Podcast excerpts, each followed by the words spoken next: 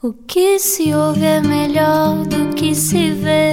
Desliga a TV, era o que faltava. A vida acontece quando anoitecer, era o que faltava. Juntos eu e você. Juntos na Rádio Comercial, muito boa noite e obrigado por estar no Era o que Faltava. E há dias que nos fazem pensar, e o de hoje é um deles, hum, e vou já começar assim, visto vai já começar assim. E porquê é que me fez pensar este dia? Porque eu percebi que sou uma pessoa com muita sorte. Uh, por ter pessoas fantásticas que estão à minha volta e com quem eu tenho a oportunidade de trabalhar, e tenho duas das mais doces com quem já trabalhei à minha frente Ah! neste momento. Então eu agora vou armar-me mete nojo, que é o termo técnico é dizer estou em protesto, porque a Cláudia Vieira está com um bronze e eu não estou. Mas pronto, mas somos as duas. Somos muito doces, mesmo? Das espetaculares, das doces. Só que um dos doces está mais bem passado que o outro. Exato. Bom, normalmente demoramos um bocadinho a anunciar a convidada. Sim, mas Hoje eu já estraguei a coisa, um não é? entrar a Já pé estraguei. juntos. Uma, estou cá com vocês, é verdade. É, Ainda assim, merece uma introdução pomposa. E agora, uma introdução pomposa. Em pequena. Oi? Era, Desculpa. era só uma introdução a dizer só, é a Cláudia Vieira. É a Cláudia Vieira, exato. Não, não, não. Temos coisas para dizer sobre a Cláudia. Em pequena, levava o tempo a apanhar figos e a comê-los no pão. Dito assim, parece que cresceu no Portugal profundo, mas na verdade foi em Louros, bem perto de Lisboa, no tempo das muitas hortas onde Cláudia Vieira esfolava joelhos. Talvez por isso precise tanto de natureza e tenha o sonho de fazer um turismo rural. Gira que dói, e olhem que eu ando no mesmo ginásio que ela e até choro por dentro. Criou a sua primeira empresa quando andava no 11 ano e sim, estamos a falar de uma grande atriz e apresentadora que tem também esta costela de lutadora e de empreendedora. Bem-vinda, Cláudia Vieira. Muito obrigada. Assim, sim, assim vale a pena. Tinha vindo mais cedo, caramba. Estás a ver o que andavas a perder. Eu estou desconfiada que eu não vou ter muito para dizer, porque eu acho que vocês já sabem como é que eu cresci. Uh, João Paulo sabe a que horas eu bebo café. Uh, portanto, há aqui, há aqui muitas questões Há um- há já uma- reveladas. Há uma que eu ainda não sei que, que é: já abraçaste uma árvore hoje? Exato. Bom, não estão a falar com a Floribela, mas Tu foste a primeira, tu antes dela já abraçavas antes a dela já tinha este, este, este excelente vício. Para quem não o faz, experimentem. Eu só, também, só tenho eu a dizer isto. adoro. Para quem não o faz, se querem realmente estarem conectados da forma correta, descalcem-se, ponham os pés em cima da relva ou da terra ou da areia ou no mar ah, e abracem árvores de vez em quando. Não fazem ideia o quanto é terapêutico e o quanto nos ajuda a estar, a sentir-nos em equilíbrio. Isto assim parece uma grande fantochada, mas a verdade é que ah, na prática funciona. E quando é que sentiste que precisavas disso na tua vida? quando me afastei, se calhar, da Quinta de Louros que falavas há pouco, quando me estavas a apresentar, e, e percebi que algo eh, estava a fugir do meu controle no sentido de. ahm, parece que estava um bocadinho a perder a minha essência. Eh, aquela coisa de, de me sentir bem comigo, na minha pele, eh, eh, com o ar a entrar e a sair da forma certa, ou seja, equilibrada. E isso aconteceu quando me embrulhei em trabalho, quando comecei a viver em Lisboa, se calhar, e não sentia que havia essa necessidade de abraçar árvores ou tocar a terra, de estar em contacto com a natureza de uma forma tão profunda como comecei a sentir falta de algo e depois percebi que se calhar passava por aí, passava por eh, fazer parte, não é do meu dia a dia, mas das minhas rotinas, de uma forma quase que sem ser programada. É muito natural para mim. Era- É fácil ir, ir passear os meus cães, por exemplo, e aproveitar e descalçar-me num cantinho e pensar: espero que ninguém me veja. É que esse lado tem, tem essa parte das vezes de, ridículo. da- meio ridículo, não é? Da vergonha do que é que as outras pessoas vão pensar. Claro. Eu, eu demorei mais a abraçar uma Na árvore praia é tão mais fácil. porque pensava isso: o que, que as pessoas vão achar se me virem aqui abraçado a uma árvore? Não, isto vai logo parar às redes sociais, não, é? eu- Olha o maluquinho. Não, eu muitas vezes fingo que estou só a alongar. Ponho a mãozinha na árvore e digo: Grande Estou só a alongar, estou só no alongamento e de repente estou ali conectada no Muito sítio bom. certo e a sentir a energia. Eu acho que é o ciclo natural das coisas e nós fazemos parte deste, deste mundo, deste universo que funciona desta forma e desligamos com muita facilidade porque o ritmo da nossa vida nos, nos distrai. E tu falaste assim. uma coisa muito importante que é a essência, e percebeste que estavas a, a desconectar-te da tua essência. E, e tu, que, és uma pessoa que, que é muito conhecida eh, e que de certeza que se sente um bocadinho que às vezes querem te puxar eh, como se fosse a mulher elástica de um lado para o outro e, e querer que sejas uma coisa que se calhar tu não és, não é? E, e- Eu acho que nós vivemos constantemente num eterno dilema entre aquilo que somos, a imagem pública que temos, uh, onde queremos, para onde queremos ir, de que forma queremos fazê-lo e, e todas estas questões muitas vezes não, não, é, não são colocadas no nosso dia a dia, mas na verdade todos nós vivemos um bocadinho assim. Um, e eu tenho consciência que venho de uma família extremamente simples, descontraída, uh, e o facto de, de ter crescido a fazer televisão, ou seja, me ter tornado conhecida do, do grande público, uh, entrar na, na, casa das pessoas através da televisão, se calhar fez com que tivessem uma imagem, de repente a minha naturalidade ou a minha descontração começasse a ser um bocadinho estrangulada e eu sentir essa sensação de estar a ser puxada para um lado, puxada para o outro. Mas no fundo, no fundo, eu sei bem aquilo que preciso e, e tenho os meus pilares, as minhas raízes, as, os, os meus amigos de sempre, e é fácil para mim me desconectar não, não é da área profissional porque eu adoro o que faço e há pessoas maravilhosas e, e, e tudo, tudo isto é maravilhoso, mas a, de alguma forma desta sensação de muitas vezes uh, nos puxarem ou, ou, trabalharem ou, ou queremos gerir a nossa carreira num determinado sentido e podermos fugir um bocadinho daquilo que somos. É, é, extremamente fácil. E às vezes isso passa só até pelas nossas, pela nossa comunicação nas redes sociais. Uh, estamos sempre a gerir o que, é que, o que é que fazemos, como é que o que é que colocamos, se, se, faz sentido estarmos a expor uma opinião nossa mais profunda sobre o que quer que seja, se, se tornarmos mais fúteis até, e é só uma partilha de, das, das, nossas ações, do nosso dia a dia, uh, tudo isso tem que ser pensado, sem dúvida alguma, mas ao mesmo tempo uh, chateia ter que ser pensado. Tu queres a espontaneidade em tudo. Gosto muito, gosto muito dessa espontaneidade. E se calhar também essa questão de sentir, e, e eu falo também para ti, João Paulo Souza, já agora, que é sentir que temos que corresponder à expectativa de, do, do, que estão à espera de nós, não é? Uhum. Sim, eu acho que eu acho é relativo, eu acho que não, não é aquela coisa de de querer surpreender ou de responder à expectativa, mas se calhar não desiludir, talvez por aí, talvez seja mais mas por isso, aí. Isso às vezes faz-te ceder um bocadinho para, para sítios que não são aqueles que são a tua essência vais-te ceder durante, nem que seja só durante um bocadinho e depois percebes que eu não posso ir por aqui porque senão não vai fazer sentido para mim. Sim, acima de tudo, perceber que se calhar não é isso realmente que me vai fazer feliz, ou é não é essa disputa, ou não é este, não é esta, este ritmo avassalador que a nossa área nos provoca, nos, nos exige quase que, que me faz feliz. E mais do que avassalador, eu acho que, e já falei isto contigo, curiosamente, acho que é uma coisa que tem mais impacto do que o ritmo avassalador até que é o, as oscilações, são as, as, oscilações, os altos e baixos. Há uma coisa muito engraçada que eu acho que quem não trabalha nesta área não faz ideia,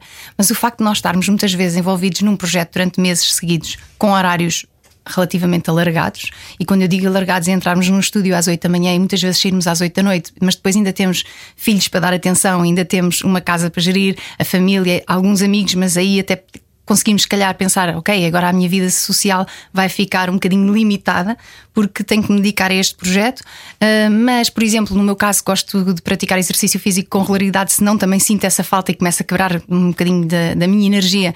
Portanto, não, parece que o dia não dá para tudo. Ficamos ansiosos por quase aquela, aquele momento de quando é que eu tenho férias, quando é que eu tenho um bocadinho de tempo para mim. Quando essa fase chega, ficamos perdidos e tristes, que, que é, é uma coisa agora, muito é? estranha, que é a dificuldade de gerir o tempo. Eu nunca tive uma boa capacidade de gestão de, da minha vida e do meu tempo, andei sempre um bocadinho a correr contra o tempo. Um, embora passe, acho eu, de uma forma geral, acho que toda a gente tem um bocadinho uma imagem de mim que sou muito pés assentos na terra, serena, tranquila, mas eu acho que sou mais ansiosa do que, do que aquilo que transparece, mas também não sou em, em demasia. Mas a verdade é que quando chegam essas fases temos tantas coisas para dar resposta, mas não, não temos uh, ninguém a exigir. Ou seja, tens que gravar estas cenas, tens este texto para preparar, tens esta entrevista para fazer, tens isto para decorar, tens alguma coisa na prática para pôr em prática. Uh, e perdendo esse. Uh, parece que sou, sou controlada quase pelos outros. e quando sou eu que posso controlar o meu tempo, perco. Perco-me de uma forma geral, perco-me e provoca ansiedade e até às vezes tristeza, que é horrível, que é uma coisa esquisita. Mas olha, e agora que falas sobre tristeza e, e, acabaste de mencionar esta, esta questão das redes sociais terem um grande impacto na nossa vida e uh, já falaste sobre isto, que te questionaste na altura sobre se, o que é que faria sentido, mais no início, claro, do que hoje em dia, o que é que faz sentido partilhar ou não, que imagem é que as pessoas vão tirar disso. Um, há coisas que parecem muito vazias ou que parecem muito superficiais e que na verdade às vezes têm grandes mensagens. E ainda esta semana tu tinhas acabaste de chegar do Rio de Janeiro e partilhaste um, um story, uma coisa tão simples como um story, em que falavas sobre o impacto de, de uma coisa que te acabou de acontecer e que foi muito importante. E essa mensagem foi tão bonita porque falava sobre é preciso também viver a tristeza e não nos negarmos a viver a tristeza. Tens dificuldade em aceitar que há momentos que são tristes? Tenho dificuldade em lidar com a tristeza, como eu acho que a grande maioria das pessoas. A tristeza é uma coisa chata e desagradável claro. e provocador. Mas a verdade é que há pessoas que dimensionam as coisas e há pessoas que têm uma tendência de ou empurrar quase com a barriga, ou de resolver, ou de, de ignorar. Eu acho que a tristeza não pode ser ignorada e faz parte da vida. Acima de tudo, eu acho que era um bocadinho essa a mensagem que eu queria passar, que é hum, eu acabei de perder o meu cão, que foi um companheiro de quase 16 anos, uh, que a rotina dele estava fazia parte da minha rotina diariamente e de repente eu perceber que estava quase a chegar a hora dele era uma coisa que me vinha a angustiar. O ano passado foi um ano, desde o verão até ao final do ano, de muita angústia, sempre naquela naquela situação de quando é que vai chegar o dia, como é que vai ser, como é que eu me vou sentir, como, como é que vai ser deixar de o ter. Uh, e pronto, e tudo isso me estava a perturbar bastante. Eu ia trabalhar e no intervalo de cenas, eu estava a gravar a lista, a série para a e no intervalo de cenas eu vinha a casa, porque ele estava limitado, ele não se conseguia levantar sozinho já há alguns meses. Posto isto, uh, o dia chegou e, e, foi um dia de, de extrema dor, como é óbvio. E eu, não, eu sabia que não tinha como evitar sentir. E ainda hoje estou. É inevitável não me emocionar praticamente, mas uh, lutei por estar bem, fiz por estar bem. Uh, optei por fazer uma viagem com o João, uh, porque Maria estava na escola, porque a Caetana era muito pequenina, mas uma viagem em que o destino fosse pensado para me divertir, não fosse aquela. um destino de sol acima de tudo, porque estava a precisar de sol. Uh, um, um sítio que tivesse energia, pessoas amigas, para estarmos acompanhados, que era para não ser só aquela coisa de eu e ele, um destino paradisíaco, maravilhoso, também desejava isso, mas não nesta, nesta fase da minha vida. Mas acima de tudo. Uh, poder me distrair para que o momento de tristeza e de dor fosse um bocadinho atenuado. No fundo, foi esse o objetivo. Mas acima de tudo, eu acho que sim, acho que nós não, não podemos ignorar a tristeza e aceitar. Tudo faz parte da vida. Temos que saber lidar da melhor forma. Eu sou um bocadinho aquela pessoa que, que aceita o copo meio cheio e vejo sempre uh, um lado bom nas coisas más que acontecem. Sou uma otimista por natureza, sou positiva por natureza e por isso mesmo lidar com a tristeza não é fácil, mas mesmo assim há que contornar e, e, lidar da melhor forma possível. É esse um bocadinho aqui o mindset. E também não, não vai resolvê-la, não vai resolver essa parte empurrar com a barriga, como não, tu disseste. Ou dizer, esquece isso, amiga, está tudo bem. É preciso passar por isso. É preciso, é preciso sentir. E, e, e não se consegue virar as costas. Quando o sentimento envolve saudade, dor, tristeza, faz parte. E temos que aceitar realmente que faz parte da vida. Uh, eu acho que a aceitação é meio caminho andado para vivermos a vida de uma forma mais plena. E sobretudo vocês que trabalham com as emoções, ambos atores que aqui estão, não é? João Paulo Souza, Cláudia Vieira, além de grandes apresentadores falas, também. Falas chorona, não, tu não trabalhas com emoções. chorona em cola Exato. Reparaste, não é? Que eu estava aqui. A... Eu sou muito atenta. É a minha mais sensível que eu conheço. Eu a disfarçar, pois. Mas, mas, mas perguntava-te um, quando é que tomaste contacto desse, desse espectro de emoções que, que aí tens dentro? Foi quando começaste a representar? Porque eh, eu, foi antes disso? Muito antes disso, sim. Um, eu acho que sempre tive uma, uma característica em mim que é. Um, quando, desde miúda, que quando alguém com, com problemas uh, ou com um momento qualquer da sua vida comentava comigo, eu tentava ver o lado bom para puxar essa pessoa para cima uh, e encontrar ali o lado bom sem ser só. Ah, isso passa. Claro que passa, tudo passa. E há uma, uma questão que se chama o tempo. O tempo é o nosso maior aliado em tudo o que seja questões de dor e de saudade e de tristeza e por aí fora.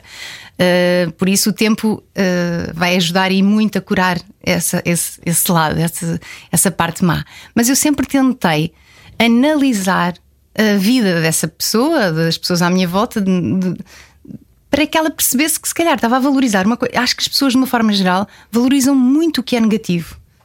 Marca de tal maneira que se sobrepõe ao que é positivo. E isso é, é horrível. Uhum. É, mesmo horrível. E então acho que desde miúda que notei esse meu lado um bocadinho de quase de de psicologia em mim que eu até gostava de se calhar ter desenvolvido, uh, mas a vida empurrou-me outras coisas e, fico, e sou muito feliz na área que estou. E não me apetece começar do zero e voltar atrás, não, nem sou essa pessoa tão corajosa para isso nesse sentido, mas uh, acho que, que é uma área que, que, eu, que sempre teve presente essa sensibilidade a nível das emoções, uh, sempre esteve muito presente na minha vida. Hum, sei lá, desde sempre, desde miúda, sempre me lembro de mim assim. E o facto de seres uma, uma mulher tão sensível como dizes, em relação àquilo que te acontece na vida e ao que está à tua volta, foi melhor para ti ou mais difícil para ti um, pelo facto de tudo aquilo que tu fazes na tua vida a partir de um certo momento praticamente deixa de ser privado ou torna-se exponencia? Eu vivo muito bem com essa, com essas, com essa exposição. Que é uma Só coisa que, que não se controla. Não se controla, mas como ao contrário de muitos de nós e de muitos colegas nossos, eu não ansiava isto. Uh, eu não programei a minha vida. Tu, por exemplo, tu falavas sempre que já te, sabias o que é que querias ser desde miúdo. Uhum. Eu não sabia. Eu andava à deriva. Sim, e... tu fizeste os morangos já com 26. idade adulta. 26 e fazia é? uma personagem 17 e então até há relativamente pouco tempo dava-me sempre menos de 10 anos e eu. Yeah! Ainda hoje, tu, tu, atualmente tens 43, 12, não é? mas, sim, 33 lá. uh, mas a verdade é que uh, eu não ansiava. Uh, ser atriz. Eu estava numa agência e fazia muita publicidade na altura, e então falavam da minha versatilidade, e que é uma das características que um ator também tem de ter, é ser versátil. E depois de, da observação constante e, e, e o facto de ter esta sensibilidade, que eu acho que me caracteriza também, eu acho que também ajuda a depois pôr em prática e a dar vida às personagens. E isso fez com que, se calhar, uh, como eu não pensei eu de repente já estou embrulhada neste, neste excesso de exposição, até porque faço Morangos, que foi o, minha, o meu primeiro projeto em ficção e que me tornou uh, próxima do público, uh, com o papel de uma protagonista. Logo passou-se a saber logo muita coisa sobre mim. Claro que se calhar nos primeiros dois anos fui só Ana Luísa, ainda não tinha o meu, ainda não tinha o meu nome, ainda era só Ana Luísa, a minha personagem. Mas muda mas, radicalmente a tua vida, toda essa radicalmente. série. Eu tive é? consciência na altura quando, quando percebi que eu iria fazer aquela personagem, eu percebi que iria existir uma mudança na minha vida. Nunca achei que fosse tão acentuada, como é óbvio, e nunca achei que fosse motivo de interesse uh, por parte da imprensa, do público, da forma avassaladora como foi. Mas uh, agarrei com unhas e dentes a oportunidade que me estava a dar uh, a ser dada e, geri, fui sabendo gerir, fui também tendo as pessoas, se calhar, certas ao meu lado, no sentido de, da agência onde, onde estava, que é mesmo onde estou. Nessas, nessa, nessa questão eu gosto muito de contar sempre com as mesmas pessoas, um bocadinho por conforto também, mas é uhum. aquela coisa de saber que me conhecem exatamente como é que eu sou e por isso faz todo o sentido continuar ali e ir-me gerindo de, de forma de, de, forma tranquila, serena, uh, sem com ambição, como é óbvio, porque a ambição é, faz todo o sentido fazer parte também da, da, nossa vida e nesta área tem que ser ambicioso, uh, mas ao mesmo tempo sem olhar para o quintal da vizinha, uh, sem, sem desejar o que não tem que ser para mim, basicamente. Acho que é um bocadinho isso. E por falar no quintal, tiveste que fugir muitas vezes durante essa época para abraçar árvores? não, não havia tempo para abraçar árvores, perdi-me. Aí estás a perceber? perdi-me. Aí era se calhar na praia, era a, único, a única solução para ter aquele contacto direto com a natureza, era mais na praia.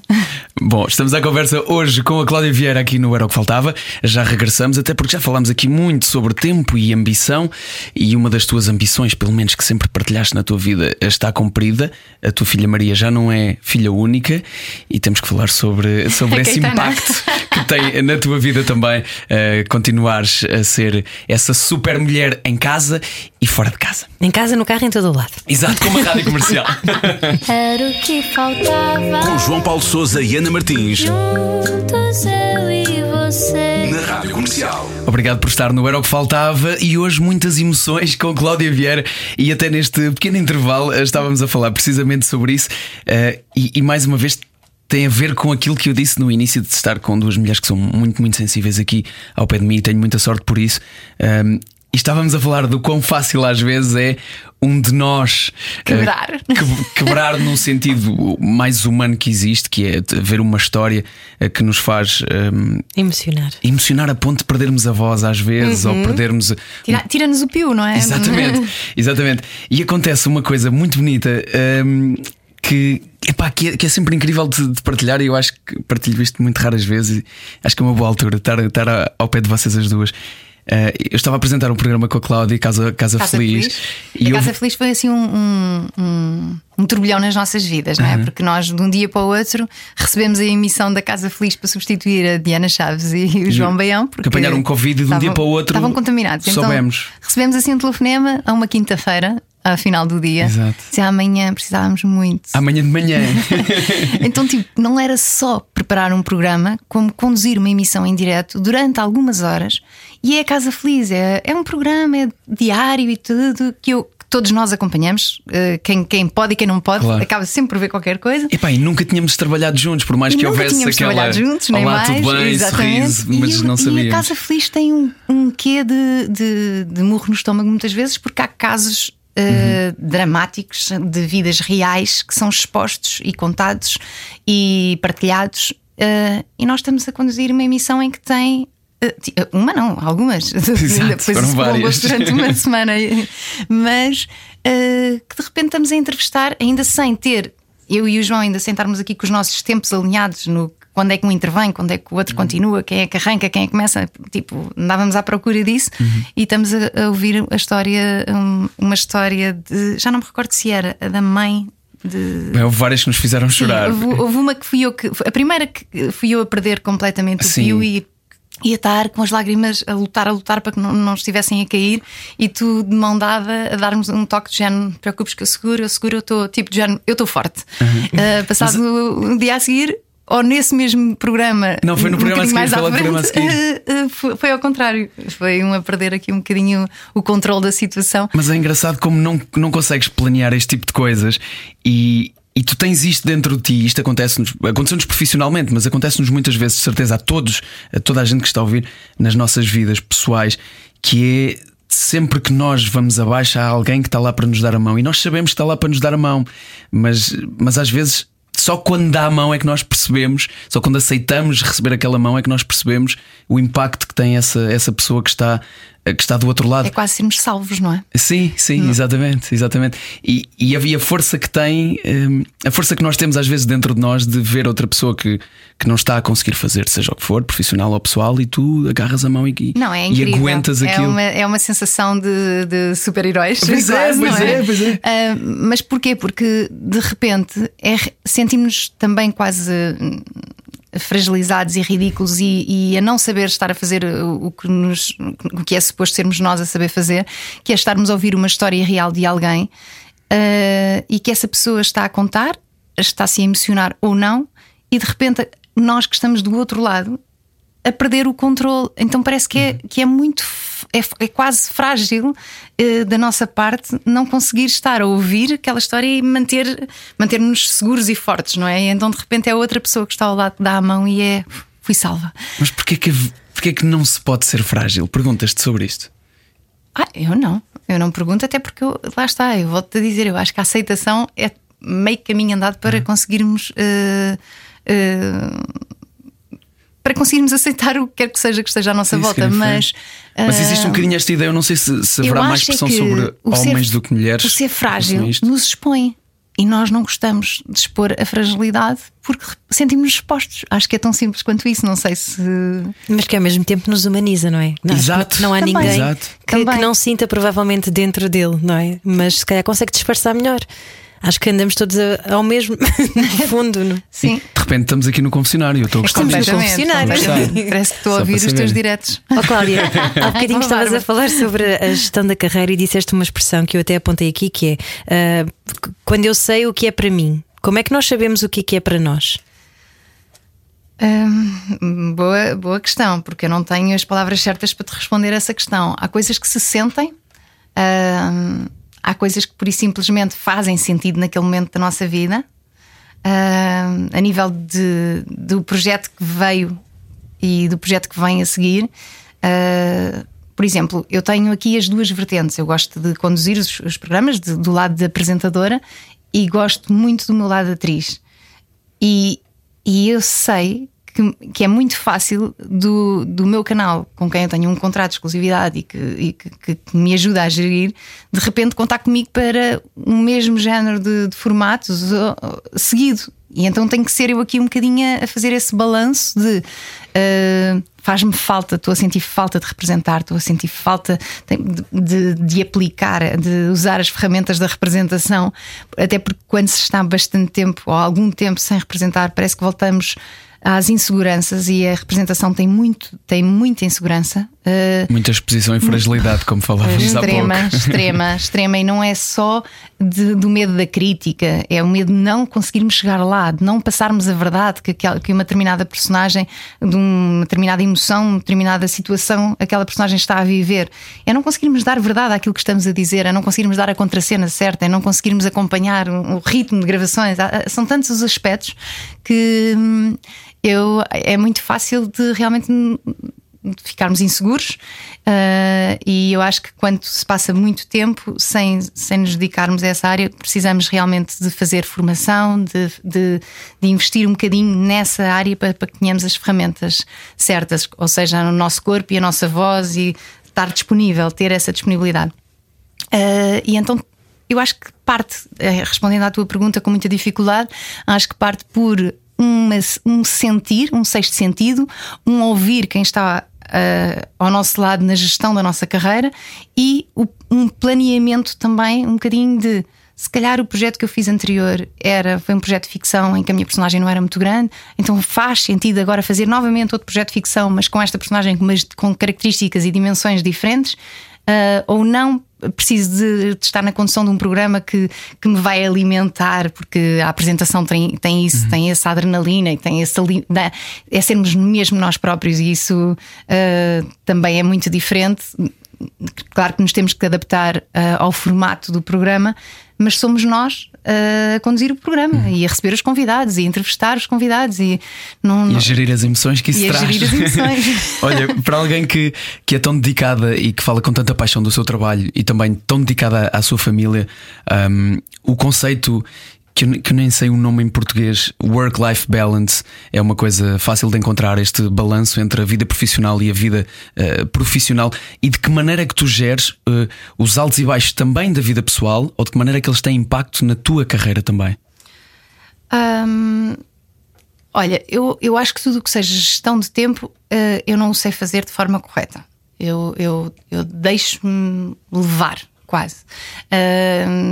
agora, nós, nós somos sempre o que é o nosso contexto, não é? Nós, uh, o que eu fui ontem já fui, hoje não sou diferente de ontem, mas se calhar já estou com outro estado de espírito, com outra forma de, de outra atitude, outro já estou com, com outro astral, não é? No fundo, uhum. uh, eu acho que nós temos que, acima de tudo, ser fiéis a nós próprios uh, e tentarmos ao máximo não, não, não negligenciarmos nada. Ou seja, no meu caso, por exemplo, o meu lado familiar é extremamente exigente e, e muitas vezes as questões dos horários, eu não sou rigorosa e lamento, em certa parte, não ter um rigor porque de alguma forma eu não dou às minhas filhas aquela coisa que tanto falam que é maravilhoso, que é as rotinas. Eu amava dar, amava, mas não consigo dar. Mas também não tens isso, o teu trabalho também não te dá isso. O meu trabalho não dá isso. E, e depois é entre chegar a casa e a minha filha estar jantada, bem tomado e na cama a dormir e eu não a ver,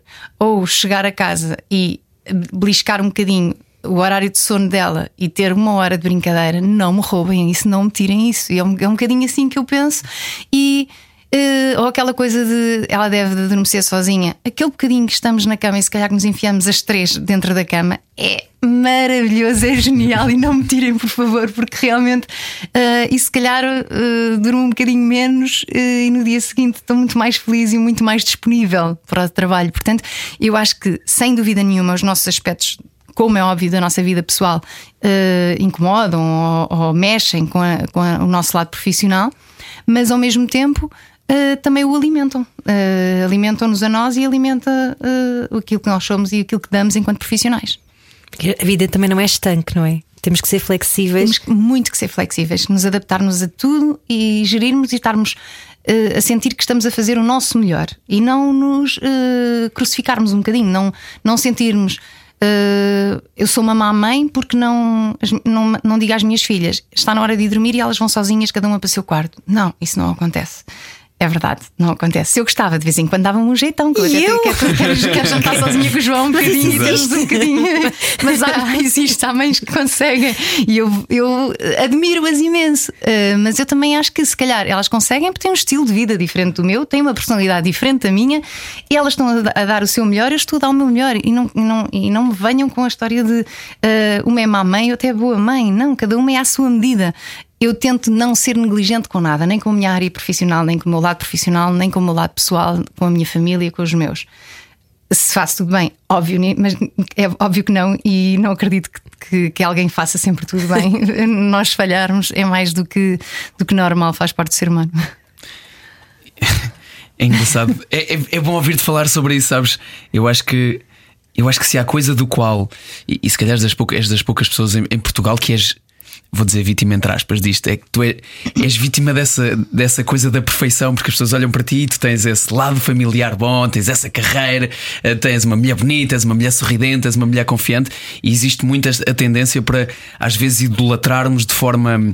hum, inconsequente algumas pessoas, e todo- acho que todos nós já fizemos isso, achar que aquela determinada pessoa é perfeita e que tem a vida perfeita, e quando nós tivermos aquela vida é que vai ser, e depois chegamos Mas eu lá acho e, que as redes sociais também, também dão isso. Exatamente, exatamente. E é um, Só partilhamos um o que é engano bom, não é? gigante. Nós temos muito mais facilidade em expor tudo o que é bom. Por isso, quando se viajas, pomos imensas coisas, porque Uhum. a partir de uma viagem é sempre uma coisa boa e há muita coisa nova para partilhar. há muito- E os dias menos bons, ou, ou som- ou somos um bocadinho falsos e pomos qualquer coisa de outro dia qualquer e está tudo bem. Um throwback. Exatamente. Ou por isso simplesmente não pomos nada e estamos mais desligados. Uh, embora eu acho que, por exemplo, um, a malta um bocadinho mais jovem, quando eu digo mais jovem, tipo 14, 15, 16, 17, uh, vejo-os muito, uh, muitas vezes, a expor. Uh, coisas péssimas, ou seja, tipo chorarem porque estão uh, isolados, uh, expor o que é mau e dou por mim a criticar. E depois penso, mas porquê é que eu estou a criticar isto? Porque se realmente se isto faz parte da vida, porque é que só se tem que partilhar o que é bom? Sim. É porque me faz confusão ver as pessoas alimentarem o lado mau da vida só. Acho que é isso. Há aí uma coisa No que fundo, estão faz. só a chamar a atenção, provavelmente, não é? essa, essa é a parte que é mais Nós triste. pelo lado bom, eles pelo lado mau. Claro. Exatamente. Isso é a parte mais triste, é quando alguém chama a atenção pelas redes sociais. Eu fico sempre a pensar: será que não tinha mais ninguém para partilhar? Será que não podia ter ligado a alguém? Mas é um tipo de comunicação que passou a ser muito fácil e muito comum. E se te habituas a comunicar dessa forma, porquê é que não o fazes também quando estás mal? Também não é errado, percebes? Mas eh, Como é que tu, tu fazes essa gestão, por exemplo, com a tua filha, eh, com, a, com a Maria, que já tem 10? 11. 11, já 11. já tem 11, Já faz, perde telefone faz 12 e, em abril. e redes sociais. já Pré-adolescente. tem, eh, já tem o seu Instagram eh, e já tem o seu telefone há cerca de um ano. Pá, Por aí. E não foi fácil eh, lutar para que ela antes dos 10 não tivesse nada e depois dos 10 ainda tentar empurrar mais um bocadinho. Porque já tinha amigos que tinham, provavelmente. Tem imensos amigos que têm e, e, ao mesmo tempo eh, eu, o que giro é o tempo que ela está. Eh, com, com o telefone ou, ou tento gerir, não sei bem se giro alguma coisa, mas, mas tento mesmo. Eh, mas a minha- eu não, não a vejo muito viciada, ou seja, não a vejo muito tipo sair da mesa ir agarrar ao telefone. Não, mais facilmente ela sai da mesa para ir fazer uns pinos e umas cambalhotas que até faz confusão, acabou de jantar. Quem é que ela sai? Sai à mãe, não é? Ouvimos dizer. Exato, mas eh, a verdade é que eh, não é muito ligada a estar sempre agarrada ao telefone, eh, mas gosta, gosta de ver os TikToks, gosta, gosta de, de fazer. Do, do- muitas vezes é engraçado observá-la a fazer stories idênticos àquilo que eu faço. Aquela coisa de, de fazer a mesma coisa, sei lá, uma paisagem no caminho, a escolher a musiquinha e só pôr um bocadinho uma parte do caminho que vai não sei para onde e partilhar. É- É engraçado ver isso. Ahm, ou chegar à beira-mar e levantar assim, abrir assim os braços e quase que estar a sentir a maresia, aquela coisa de. Abraçar árvores. Acho que ela isso já critica um bocadinho, mas já vai fazendo. Estou fascinado com essa parte, acho isso muito fixe.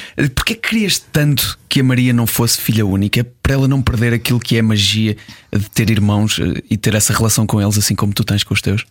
Hum, olha, eu eu não me conheço sem irmãos, porque eu sou a irmã do meio. Portanto, eu quando nasci já, já tinha o meu irmão. E quando a minha irmã nasceu, uh, acrescentou-me tanto uh, que, que é tão bom. São duas pessoas que cresceram comigo e com que não há uh, a mínima necessidade de gerir a informação, até o, o que é que devo dizer, como é que devo dizer. Uh, sou completamente eu e, e eles estão lá para mim e eu, eu estou lá para eles de uma forma assim uh, extrema. E eu não tenho isso com os meus pais, embora tenha uma relação maravilhosa com os meus pais, com a minha mãe e com o meu pai, absolutamente incrível. Mas com os, com os meus irmãos é o mesmo registro, é um bocadinho a mesma sintonia. E às vezes há aquela coisa de não digas nada à mãe. Não é? Completamente. Há, não contas à mãe. Não, agora não, agora não. Agora há, se calhar, cuidado quando falares com a mãe sobre isto ou sobre aquilo. Exato, exato. Mas eu não sei se a Maria vai conseguir ter isso exatamente dessa forma com a Caetana, até porque a diferença de idades é, é bastante. A Maria já tinha nove anos e meio quando, quando a Caetana chegou. Mas uma coisa eu sei é que o amor de irmãos é um amor extremo, maravilhoso, incrível e, e- e tal e qual como o amor de um pai por um filho é gigantesco e único e só, só o descobres quando, quando és pai ou mãe. Ah, o amor de irmãos também é uma coisa absolutamente hum, difícil de, de pôr em palavras. Eu conto com os meus irmãos para tudo, mas para tudo mesmo. Eu, se precisar de ir para a casa de um deles, eu sei que nos arranjamos e nos arrumamos todos na casa de um deles. Ah, e sempre foi assim.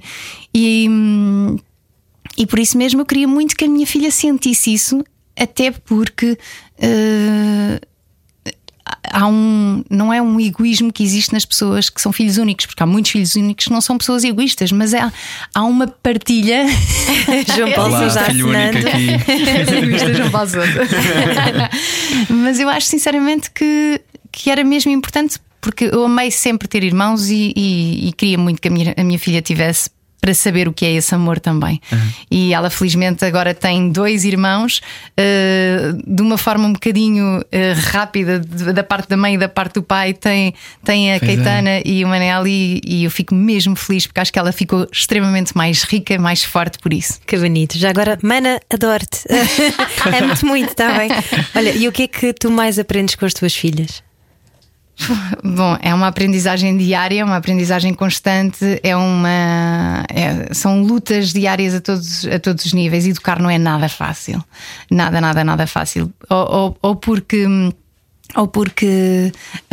hum, ou porque eh, começas a questionar os valores, ou porque apanhas uma pequena mentira e tens que saber gerir com- como, como é que conduzes eh, o aceitar ou não. Como é que tu dás exemplos constantes? Há montes de coisas que eu faço de forma errada e como é que eu posso depois eh, criticar a minha filha eh, se, se ela me vê a mim a fazer, não é? E nós temos muito isso, que é dizer a um filho, ah, larga o telemóvel, mas cá estamos nós com o telefone na mão. Há tantas, tantas coisas no nosso dia a dia.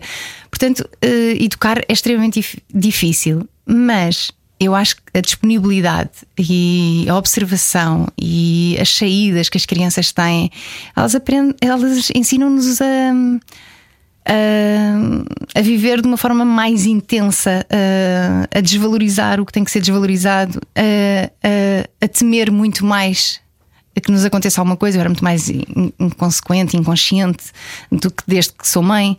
Ahm, aprendo tudo. Ah, é um amor incondicional mesmo, maravilhoso. Uma das coisas que as crianças trazem são porquês. Às vezes, uns mais difíceis do que outros. Tens, tens memórias de alguns porquês complicados. O que é que tu investigaste? O que é que tu estás à espera que eu te conte?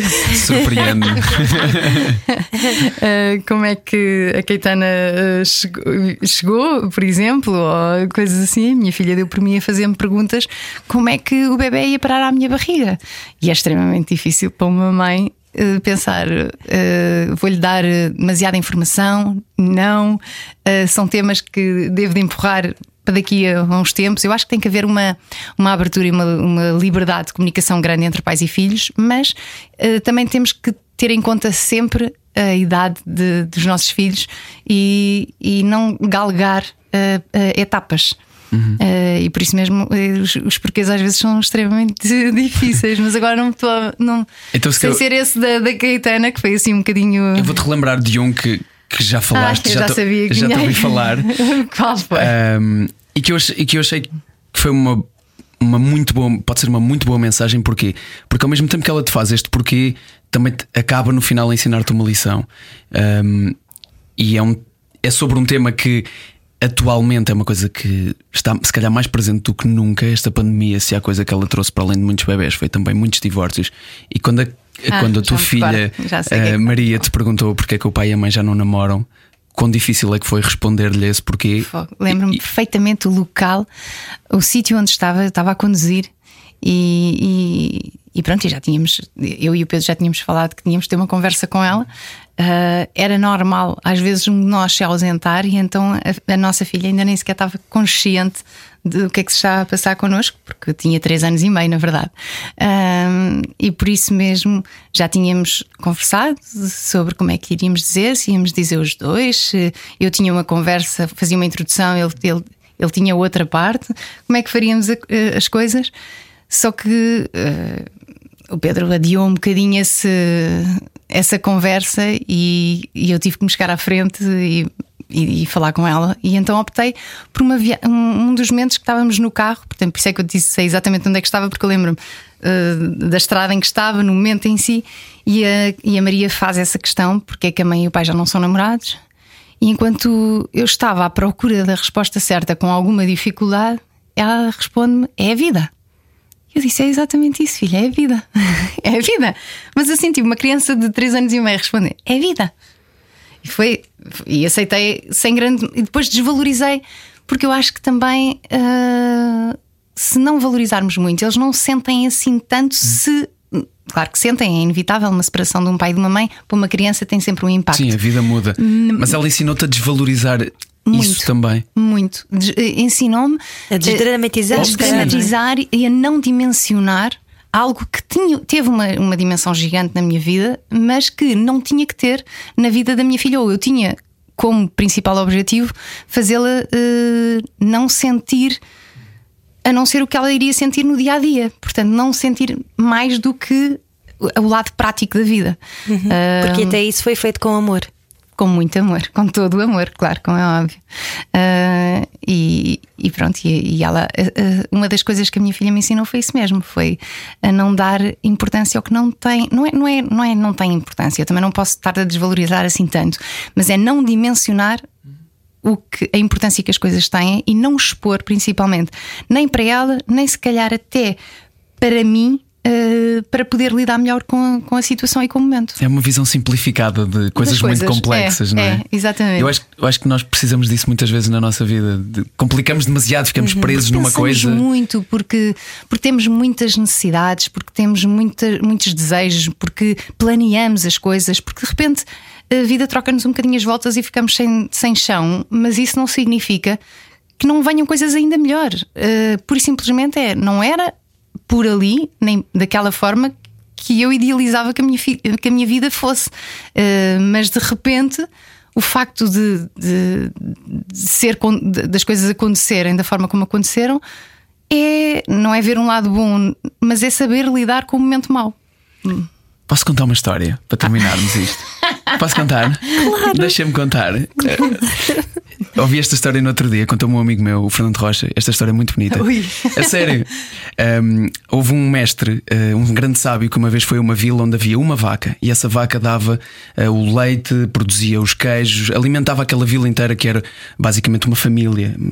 E aquela vaca era o sustento daquela família. E houve um mestre que foi lá e uma das crianças que vivia lá disse ao mestre, pediu ao mestre para lhe ensinar tudo o que ele sabia. E ele disse: Eu ensino tudo o que eu sei se tu matares a vaca da aldeia. Ele disse: Eu não posso matar a vaca, a vaca é o sustento da minha família. Então não podes aprender aquilo que eu tenho para te ensinar. Então houve uma vez, durante a noite, que o miúdo matou a vaca. E foi até que o mestre disse-lhe: Eu matei a vaca, podes me ensinar tudo agora? E ele disse: Eu vou-te levar comigo e viajaram durante 10 anos, onde o mestre lhe ensinou tudo aquilo que sabia. E eh, já perto da morte do mestre, ele disse: Só há uma última coisa que eu tenho para te ensinar, mas para aprenderes vais ter que ir à tua aldeia, voltar à tua aldeia. E ele disse: Se eu voltar à minha aldeia, eu estou lixado, basicamente, porque eu matei a vaca que era o sustento da minha família, dos meus pais, dos meus irmãos, de toda a gente. E ele foi à aldeia e essa aldeia já tinha não uma vaca, mas centenas ou milhares de vacas. Porque eles perceberam, quando ficaram sem aquela vaca, que precisavam de fazer mais do que aquilo que estavam a fazer. Precisavam mais do que uma vaca, precisavam de muitas vacas. E, e a, a necessidade muitas vezes é que nos traz esse engenho. E portanto, às vezes, passar por coisas difíceis.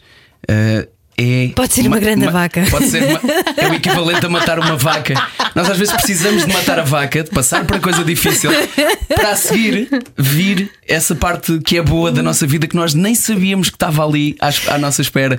Eh, eu peço desculpa ao PAN por ter incluído eh, esta história desta forma, mas é uma história muito antiga e eu achei uma história muito bonita. E eu acho que, que a É, Maria fez um bocadinho isso. acho que, Ela- assim, acima de tudo, eu acho que nós temos que eh, ter. Ter presente. eh, Há aquele ditado, não é? Depois de uma tempestade vem a bonança. É a bonança. E eu acho que é um bocadinho isso: é pensarmos, ok, hum, isto- este momento não é um momento bom, não era um momento desejado, não é um momento fácil, mas ah, a vida não fica presa àquele momento. Sim, E qual é tudo- que seria o momento desejado para ela te perguntar sobre isso ou para isso acontecer? Nenhum, não é? Exatamente, nenhum, nenhum, de, de todo, mas eh, nunca se encontra as palavras certas nem as respostas certas para dar, mas ela acabou por, por ela própria encontrar e dizer o, o mais simples que é isto, que é, é a vida, a vida é assim. Não está tudo sob o nosso controle. Esta pandemia, por exemplo, vem-nos mostrar muito isso. Nós não, não, não estamos num ambiente controlado por nós, embora achemos que sim.